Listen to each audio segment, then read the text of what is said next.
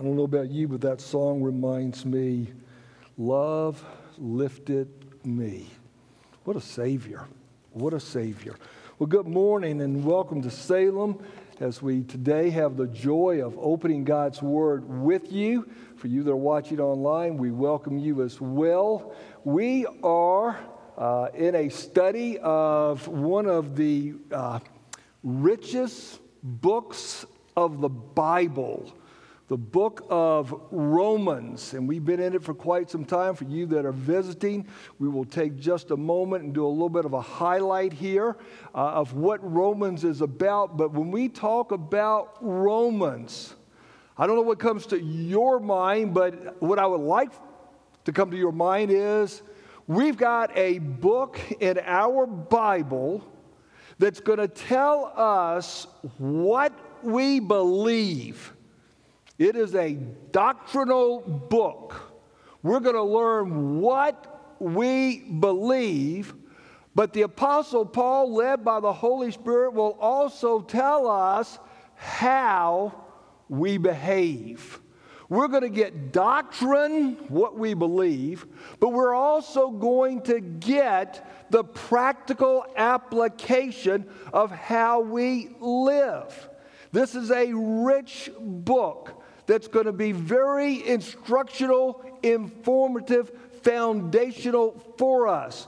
When, when you think about this book, about what we believe, it's going to focus on what we believe about salvation. Now, there are probably 30 great doctrines that we should study, but the doctrine of salvation is the doctrine that needs our attention the most. This is the heaven and hell doctrine.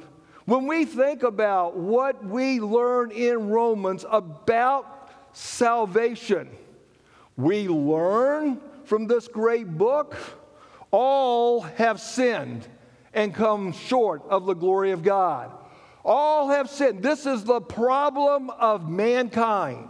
All have sinned. All have come short of the glory of God. Man is a sinner, and it doesn't get better. The bad news goes to worse news. As we learn from this great book, the wages of sin is death. Romans 6 23, the first part. There is a penalty for sin. Man has to pay that penalty, and it's going to be separation from God for all eternity. What a price! What a penalty.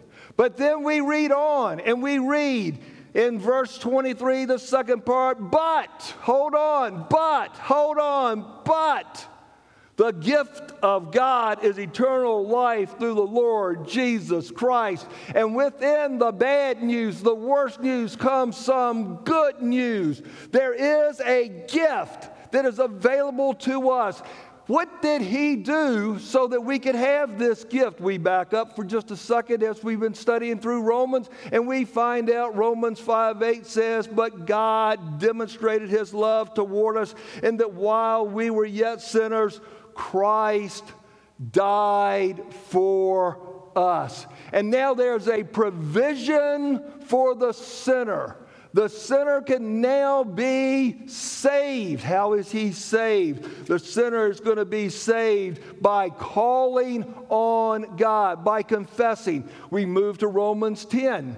And in verse 9 and 10, we read we, that, that if we confess with our mouths the Lord Jesus and believe in our heart that God raised him from the dead, you will be saved. For with the heart one believes unto righteousness, and with the mouth confession is made unto salvation. And then comes that great verse, Romans 10 13, for whosoever, put your name there Whosoever shall call upon the name of the Lord shall be saved. Romans is a book about the, the doctrine of salvation. When you come to it, you're going to learn about condemnation. That's how it starts. Every one of us is under the wrath of God. And every person who's not saved, the wrath of God is upon them and will continue upon them. But we also learn about justification and how a person who is unrighteous can be declared righteous, made righteous. They can't become righteous on their own, but with Jesus being trusted, He gives us his righteousness, justification. And the great work of justification is we go from facing the wrath of God to having the peace with God. There's no more war between us. He's adopted us into his family. We have peace with God. And then there's sanctification. We're now going to be living a different life. And then there's glorification. One of the ways to describe this is that while we are under sin with condemnation, the penalty of sin, justification takes care of the penalty of sin, sanctification takes care of the power of sin, and one day glorification takes care of the presence of sin. We're going to be in heaven, and there will be no more sin to deal with. Can I get an amen on that one? The book of Romans, it's doctrinal. But then also, the Apostle Paul, led by the Holy Spirit, says, We're going to answer a big question. How then should we live now that we're saved? If you're a believer, how then do you now live? And he tells us in Romans chapter 12 and verse 1, the great transitional verse. He says, I appeal to you, therefore, brothers to you that are saved, I'm appealing to you by the mercies of God. Oh, think about your incredible salvation to present. To present your bodies as living sacrifices, holy and acceptable, pleasing, acceptable, pleasing to God, which is your spiritual worship. And now we've got a whole uh, new focus on life. How do we live? Paul says, I want you to give your life completely to the Lord Jesus Christ. Well, um, what do we need to be doing if we're going to give our life to the Lord Jesus Christ? Back in the early summer, Pastor Rick said, let's look at it this way. We're going to give ourselves to the Lord Jesus Christ by living an unordinary life. And it is an unordinary life. You talk about living differently. Now that you are saved, things are going to start to take place in your life as you present yourself. And in verse 2, here's what he says that's going to bring about the unordinary life. He says, Do not conform any longer to the patterns of this world.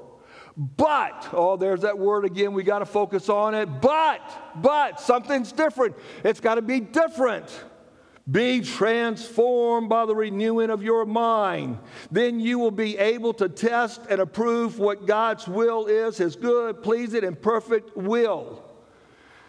If I'm going to live an unordinary life, I've got to start by the world gets out, the word gets in, and now I am going to live not for my will, not for somebody else's will, but for God's will. And as we then start marching through Romans 12 and Romans 13, up to where Pastor Rick preached last week, up to verse 10, we're going to get 30, maybe less, maybe more, depends on how you count them, but let's just say about 30 actions we're supposed to put into practice. One of the reasons we love Romans 12, 13, this area, is because we're getting now what God wants us to do. And if you're checking yourself on, am I living out the practical, normal, unordinary Christian life? There's your instructions. There's the things to put into practice. From chapter 12, verse 2, all the way up to chapter 13, verse 10, it is loaded with the actions of a believer. Now, today, we come to Romans 13, verse 11. You have your handout. I'm going to get I'm getting ready to push a button and when I do you're going to see Romans 13 11 through 14 and what's not on your paper is a title. Here's the title, Smitty. Here it is. It's time to get with it. It's time to get with it. VW, Paul has been teaching, but he's now going to go to preaching. He's got four verses that he's going to take a moment and he's going to go to preaching because it's time to get with it. And as I bring up on the screen the verses, as you look at them in your Bible or on the notes, I want that in your mind. It's time to get with it. Watch how this unfolds. He says, Besides this, you know the time that the hour has come for you to wake up from sleep. For our salvation is nearer to us now than when we first believed. The night is far gone, the day is at hand. So then, let us cast off the works of darkness and put on the armor of light. Let us walk properly as in the daytime, not in orgies or drunkenness, not in sexual immorality or sensuality, not in quarreling and jealousy but, oh, there's that word again. But put on the Lord Jesus Christ and make no provision for the flesh to gratify its desires. Now, when you look at verse 14, quite frankly, in the development of these passages, verse 14 probably should be its own sermon because as we started, Romans 12 1, how do I live? Present myself. What does it mean to present myself? Verse 2 is the bookend, verse 14 is the bookend. When we get into chapter 14 and 15, 16, Paul's going to deal with some specific things. But he wants you to know what does the unordinary Christian life look like? It's from chapter 12, verse 2 to chapter 4, 13, verse 14, with verse 14 standing by itself. I'll show you that in just a moment. He wants us now to put on Jesus. What does that look like? What does it look like to put on Jesus? Well, we go back to verse 11.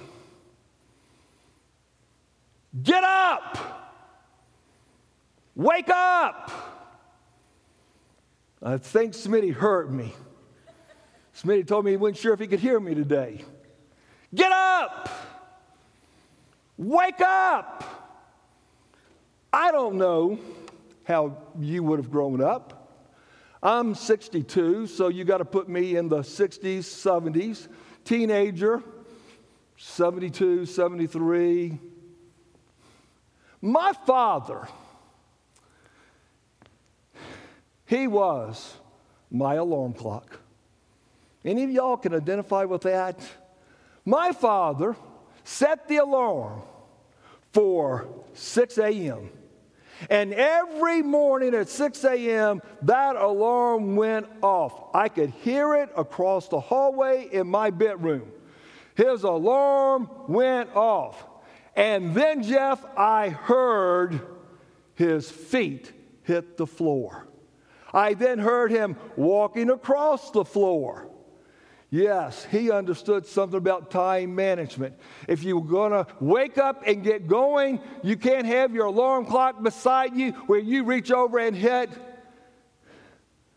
Well, most of us never knew anything about a snooze button. Now, a lot of us today know about a snooze button. My dad didn't know anything about a snooze button, and he didn't have the alarm clock next to him. He got up, walked across the floor, and he turned off the alarm And then came those famous words as he looked out his door to my room Dwayne, it's time to get up. And there was not going to be a second call.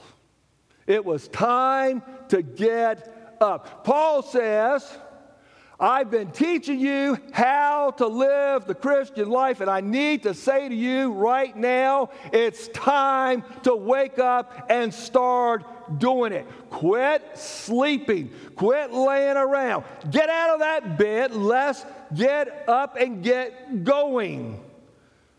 Friends, there must be an urgency about living the unordinary life. There must be an urgency. An urgency. That's what Paul's trying to say here. There's an urgency. Are you urgent about the things of God? I want to share something right now that's very sobering. Very sobering life comes with a deadline. That's sobering, but it's more sobering. Life comes with an unexpected deadline. Life comes with an unknown deadline. You only have so many days. Psalms 90, verse 12 says, Teach us to number our days, to gather a heart of wisdom. Number your days. You're not going to live forever. And Ecclesiastes chapter 9, verse 10 says, Whatever your hand finds to do, do it with your, all your might, for there is no work or device or knowledge or wisdom in the grave where you are going. There's coming a day when all that you could ever want to do for God will come to an end. There's a deadline for your life. I want to know this morning do you live with a sense of urgency? In the book of Esther, Wicked, evil Haman has come up with a plan, presented it to the king. He said, Let's annihilate every Jew. And Esther finds out about it. Mordecai says, Esther, you got to go and you got to appeal to the king. And you understand something, Esther, you're a Jew. Whatever is going to happen to other Jews is going to happen to you. You better get in there and you better go tell the king. Well, she goes in and tells the king. Well, the king's got a problem. He, he has passed a law, and in his world, once you pass the law, it can't be changed. But he says, Hold on, Esther, hold on, hold on. We can do something. Well, I can't say they can't kill the Jews. I can tell the Jews they can protect themselves.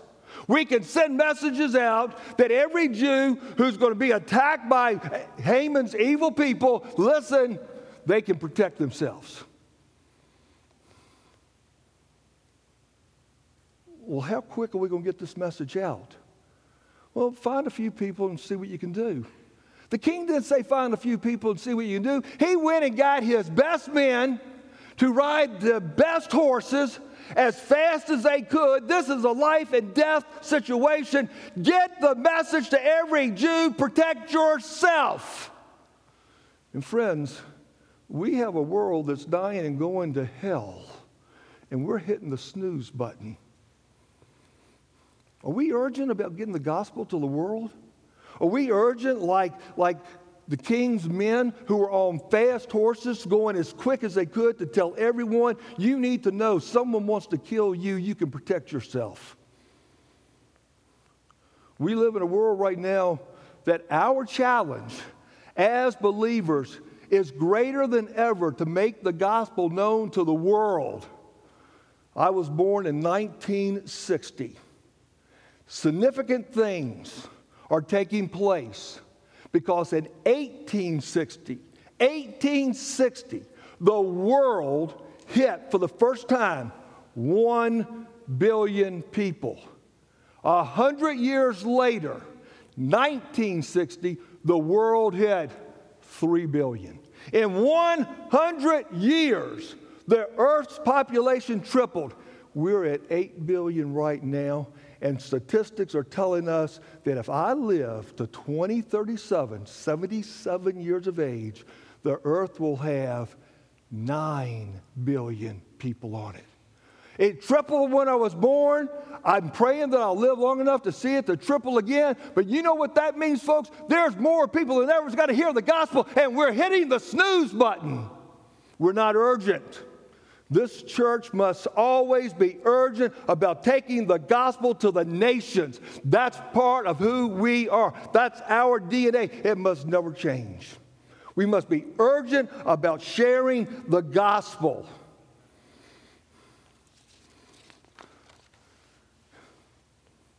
We need to be urgent.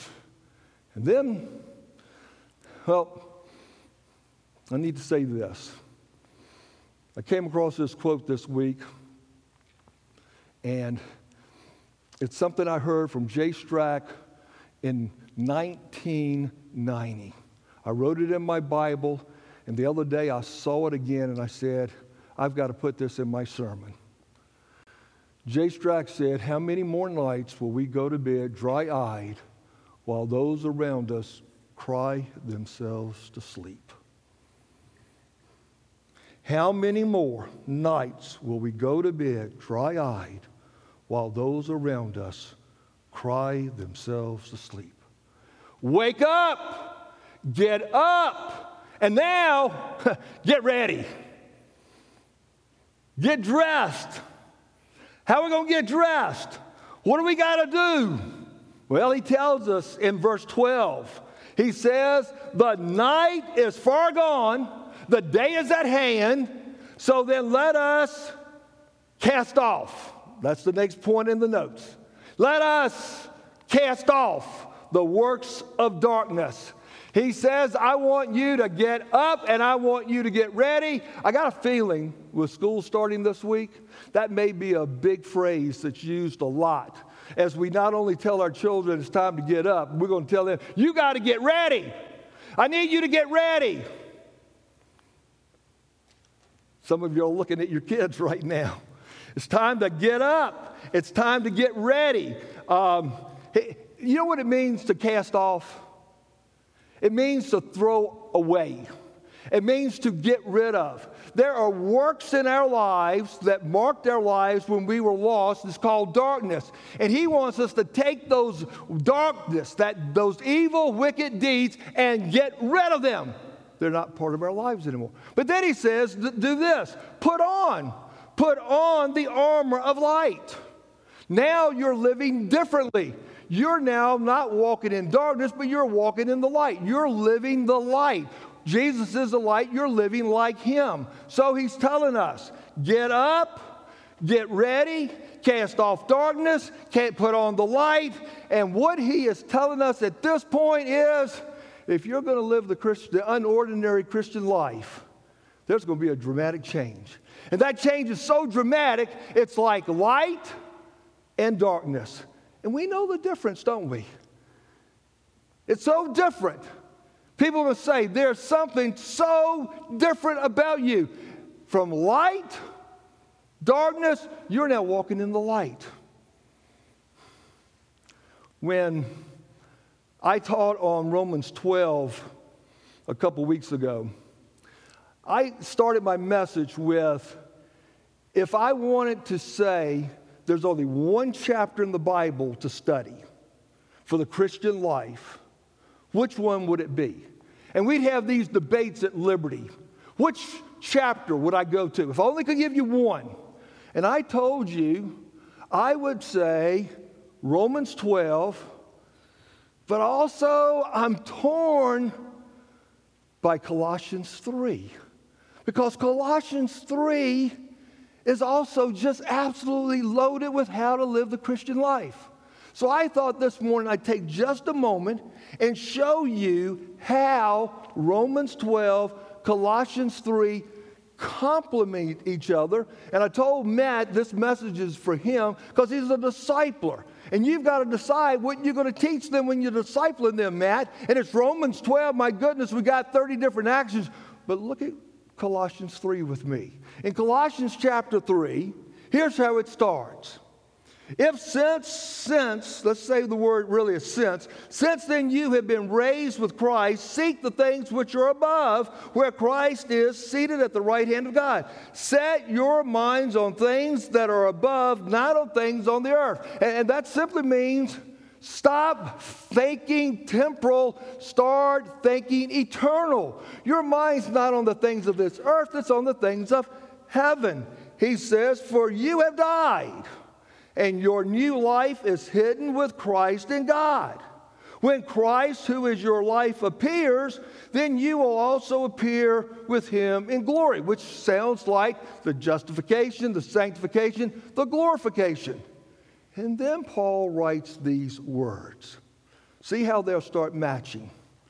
Put to death Therefore, what is earthly in, in you, sexual immorality, impurity, passion, evil desires, and covetousness, which is idolatry, put to death.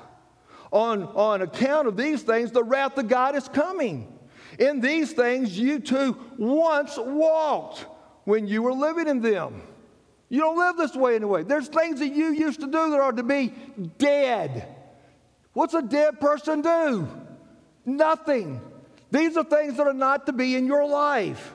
Then he says, But now you must put them all away or put off. Put off what? Anger, wrath, malice, slander, and obscene talk from your mouth. Do not lie one to another, seeing that you have put off the old self, the works of darkness, with its practices, and have put on a new self, which is being renewed. There's that word from Romans 12, too. Being renewed in knowledge after the image of its creator here then, there, here there is not Greek or Jew or circumcised or uncircumcised, barbarian, Scythian, uh, slave, free, but in Christ, but Christ is in all and in all. And this is for everyone. Don't think it's for just a few people. It's for everyone. You're going to get rid of these things. And then he says, put on. Put on then, as God's chosen ones, holy and beloved, compassionate hearts, kindness humility, meekness, patience, bearing with one another, and if anyone has a complaint against another, forgiving each other as the Lord has forgiven you, as you must also forgive. And above all these, what did Pastor Rick preach last week? Put on love, which binds everything together in perfect harmony. Colossians 3. I'm to put to death, I'm to put off, and I'm to put on. Sounds like Romans chapter 13, 11 through 14. There's things that have got to go, get it out. And there's things that we're now to put on. I, I would ask this Are you living in a sense of urgency of getting ready? Is there a sense of when you get up, I've got to go for God. I got to get ready. I got to get those sinful things out of my life and get righteousness on. Now, what does he tell us? It's an easy outline. Get up, get ready, get going. Get going. And he says it this way when we come to verse 13, he says, Let us walk properly as in the daytime. Not in parties and drunkenness, not in sexual immorality or sensuality, not in, in quarreling and in jealousy. He tells us there we're to get going, and we're to get going the right way. Let's get going the right way. Hit the floor going the right way. He wants us to not go the wrong way. He lays it out there in verse 13, so easy to see. Let us properly, let us walk properly, as in the daytime. There's a right way to walk, there's a wrong way to walk. Get up, get ready, get going, going the right way. What, what does going the right way look like? Well, I, I think it means with a purposeful walk. You know, when you look at Jesus' life, right at the very beginning, that verse, it, it, when he was 12, he said, I must be about my Father's business. I must be about my Father's business. When we were looking at Romans 12, what's he telling us to do? He's telling us find out what the will of God is. That's the purposeful life, doing the will of God. Find the will of God and do it. That's the purposeful life. Hebrews chapter 12, verse 1 says uh, that we're to lay aside all the different weights that, that weigh us down and let us, here we go, run the race that is set before us. That's the purposeful walk, the purposeful life. And then there's a pleasing walk. Colossians 1 9 through 11 says, that we may have a walk that is pleasing to Him. I, I said this a few weeks ago that I think really the objective of every believer is first and foremost to make it their aim to please God. If every day you're getting up with one mindset, today I want to please Him. Today I want to do that which is pleasing in His sight. Paul said, I make it my aim to please Him. So it's a pleasing walk. I don't want to do anything that hurts the heart of God. But there is things that will hurt the heart of God. And there's a wrong way to go. And in this, he just gives a quick snapshot of things that have no business in a believer's life. He, he, talks about parties and drunkenness, sexual immorality and sensuality, quarreling and jealousy. Now, if we had time to develop all of this, here's, here's what we would be developing. We're not to be living in the lust of the flesh, the lust of the eyes, and the pride of life. That's 1 John chapter 2. And that's what he just summarized right there. We're not living a life after pleasure. We're not living a life after fulfilling the lust of the eyes. We think about sexual immorality, we think about the flesh. No, it's the lust of the eyes that's caused the sexual immorality. And then he says we're not to be quarreling and jealous. That's the pride of life. That's, that's where we, I have to have my way. And I don't want you to have what you have. We're not looking out for the other person. We're not esteeming the other person. We're looking for what we want. And so Paul says, well, you got to get out of your life. If you're walking properly, there's some things that have got to go, and you can't have the lust of the eyes, the lust of the flesh, and the pride of life in it. So then, I ask this question Is there urgency right now? Is there an urgency in your life to practice righteousness? Do you quickly pursue righteousness? Paul will say that twice to Timothy pursue righteousness. Is there an urgency to do so? I, I want you to know Paul here again, he's coming quick, he's coming hard, but he is laying it out as serious as he can. We're going to live differently. And now he gives the great summation. And here's the great summation How do I live the Christian life? Put on Jesus.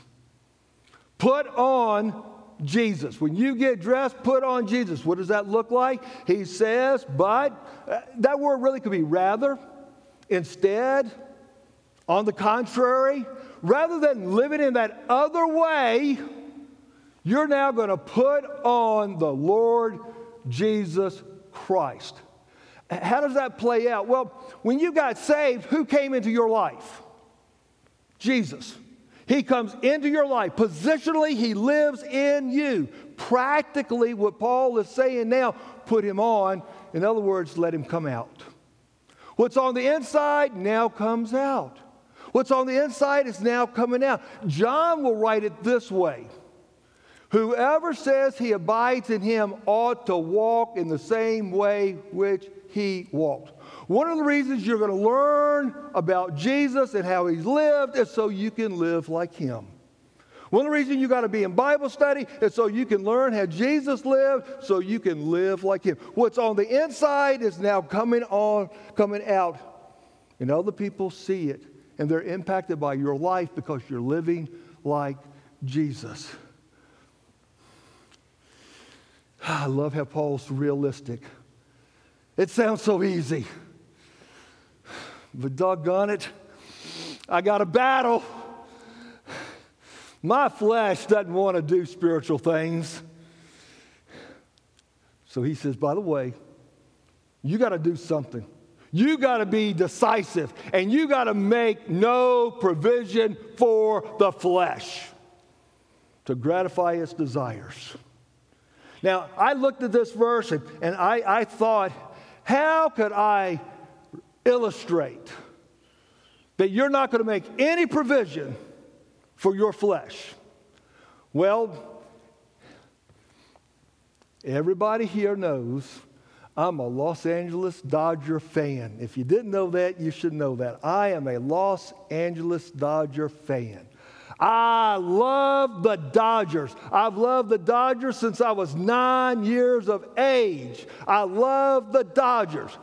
But if the Dodgers were viewed, David, as sin, you going, yeah, that's right.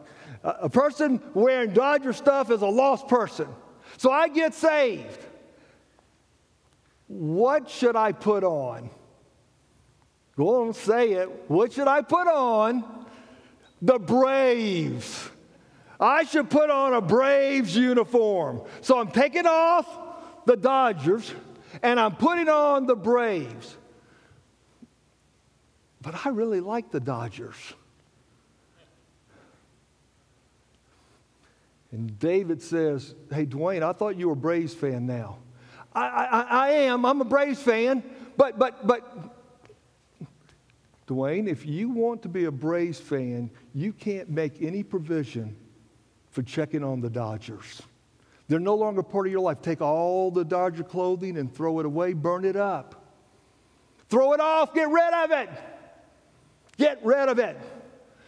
And now buy Brave stuff. And the more you get a Braves set and a Braves jersey and Braves socks, and you look at what the Braves are doing and you see how great they are, the more you will forget the Dodgers.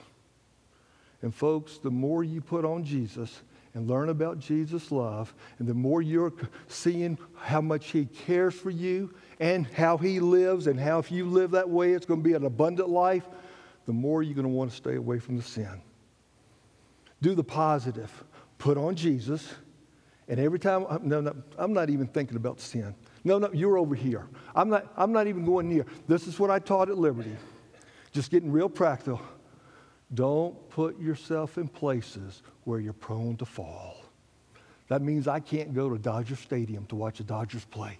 I can't even go there to watch them play, play the Braves. I have to stay away from it. Stay away from it. Now, there is an urgency here. There is an urgency. You've been given a new life, and that new life needs to be lived. You need to be living it to the fullest. You need to be knowing Jesus and making him known, making him known worldwide. And there does need to be an urgency, not just for us in this room today that are saved, but there does need to be an urgency for you that are not saved. Are you urgent about getting saved? Well, so far you haven't. You're watching online. Maybe you haven't gotten saved yet. You're watching, and God's saying to you right now, you need to get saved. Is there an urgency? One of my favorite paintings is called The Light of the World. When you look at that picture, Jesus is knocking on the door. Can you see on that door what's not there? There's no handle on the outside. This is Revelation 3:20. Holman Hunt painted this, and, and he painted it to show that you have to let Jesus in. You have to open the door. He's knocking. When I go to England, I go to Oxford to see this at the Keble College. I see Holman Hunt's painting. I also go to St. Paul because there's a huge painting there in St. Paul's Cathedral. And, and years ago, they took down that painting to clean it. And when they took that painting down to clean it, on the back of it was written something. Here's what they found Holman Hunt wrote, Lord, forgive me for making you wait so long. And you're sitting here this morning and you're not saved. Why are you making him wait? He's knocking on your heart. You're watching online. Today is the day of salvation. Today is the day of salvation. And in just a moment, we're going to pray. And if you've never asked the Lord Jesus to save you, He's knocking on your heart. Open your heart. Say, Lord Jesus, I believe you died for me. You rose again. And I am trusting you. I'm confessing. I am believing in you. I'm calling on you for salvation. To the believer in this room this morning, are you urgent? Are you hitting a snooze button as God's calling you to do things? Well, we'll, we'll get to it. We'll get to it. I'm going to come back to one thing about that sober thought about life comes with a deadline. Life comes with a deadline for you, but it's also coming for your neighbor that you haven't told about Jesus. It's also coming for your friend and family member, relative that you haven't told about Jesus. That's a sobering thought, folks. We must be urgent about making Jesus known. So as we pray this morning, if you're not saved, I want you to come up here and tell me, I want to get saved today. If you are a believer who's been hitting the snooze button, and you want to say today, I am going to get urgent about doing the things that are urgent in the sight of God. The altar's open for you. Let's pray. Father, right now we commit ourselves to you, realizing that we just might not be as urgent about the things of God as we should be.